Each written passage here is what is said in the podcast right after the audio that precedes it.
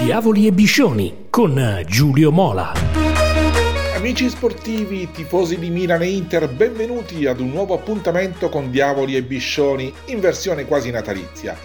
Il mondiale è ormai entrato nella fase più calda, Giroud, Theo Hernandez e Leao da una parte, Brozovic, Lautaro Martinez e Dumfries dall'altra saranno protagonisti dei quarti di finale, proprio mentre rossoneri e nerazzurri hanno cominciato la preparazione in vista della ripresa del 4 gennaio. In realtà si parla pochissimo di Salernitana-Milan e del big match Inter-Napoli, anche perché negli ultimi giorni ci sono stati ben altri delicatissimi argomenti su cui discutere. L'inchiesta della Procura di Torino sui bilanci della Juventus e sull'utilizzo artificiale dell'istituto della Plusvalenza ha messo ancor più in risalto il tanto vituperato modello Milan, che reinveste nella prima squadra ciò che gli è consentito dai propri conti.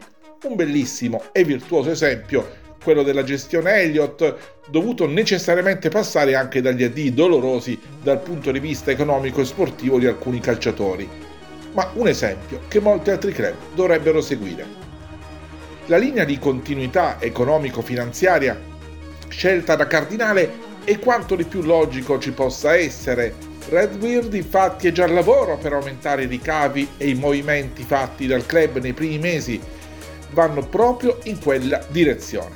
È probabile che durante la tournée a Dubai venga annunciato il rinnovo da circa 30 milioni del contratto con Emirates, che implementerà ulteriormente il valore commerciale della maglia rossonera. Capitolo rinnovi. Più che di Leao in queste ore si parla soprattutto di Ismael Bennacer. Il passaggio a Enzo Raiola è del tutto irrilevante perché la gente fa ciò che vuole il suo assistito, e se Bennacer, che da sempre sente di valere tanto quanto Theo Hernandez, voleva quei soldi con il suo vecchio agente Moussa Sissoko, sicuramente li chiederà anche con Renzo Raiola come procuratore, ovvero una cifra che si aggira sui 4,5 milioni a stagione. Sull'altra sponda meneghina rimbalzano in maniera pericolosa le vicende attorno alla Juventus e che sembrano potersi incrociare con i destini dell'Inter. Il motivo è presto detto. La grande tentazione del club bianconero è quella di riportare Beppe Marotta a Torino. Sia chiaro, al momento non risultano contatti ufficiali, anche perché Marotta ha rinnovato fino al 2025 con l'Inter, ma chi lo conosce bene sa che una chiamata da parte di John Elkann non lo lascerebbe indifferente. Una scelta che sarebbe un ritorno al passato virtuoso, quando i bilanci bianconeri erano spesso chiusi con il segno più. Tutto ciò mentre in Viale della Liberazione si lavora alacremente per la firma di Milan Skriniar sul rinnovo del contratto. Era attesa a metà novembre, non è ancora arrivata. C'è da preoccuparsi? Visto l'attaccamento alla maglia del difensore slovacco, che veste il nerazzurro ormai dal luglio del 2017, non si farebbe fatica a dire no. Tenendo però in considerazione l'altro lato della medaglia, è ovvio che le continue voci sulla ricca proposta del PSG e soprattutto l'accordo in scadenza il 30 giugno del 2023 tendono a provocare uno stato d'ansia in tutto l'ambiente nerazzurro.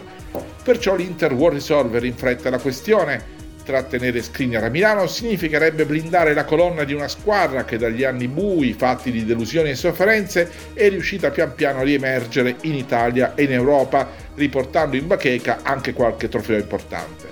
Perdere Skriniar a zero invece vorrebbe dire riassaporare con amarezza la pellicola del film che ha già visto come protagonista Ivan Perisic, sbarcato al Tottenham di Conte sia per ragioni professionali ma soprattutto economiche, anche per un eccessivo temporeggiare da parte della dirigenza nella strategia rinnovo-contratto. Marotta si è sempre dichiarato ottimista su Skriniar, anche perché stiamo parlando di un classe 1995, a differenza di Perisic che era comunque un bravissimo over 30. In questo momento storico invece le strade sono tre. Due purtroppo dannose, ovvero cessione a gennaio o addio costo zero in estate, che significherebbe una perdita tecnica ed economica, e un'altra che può portare solo benefici e quindi da percorrere senza esitazione: la firma sul meritato rinnovo con ritocco dell'ingaggio, l'unica opzione consentita per evitare di rimpiangere un altro Perisic.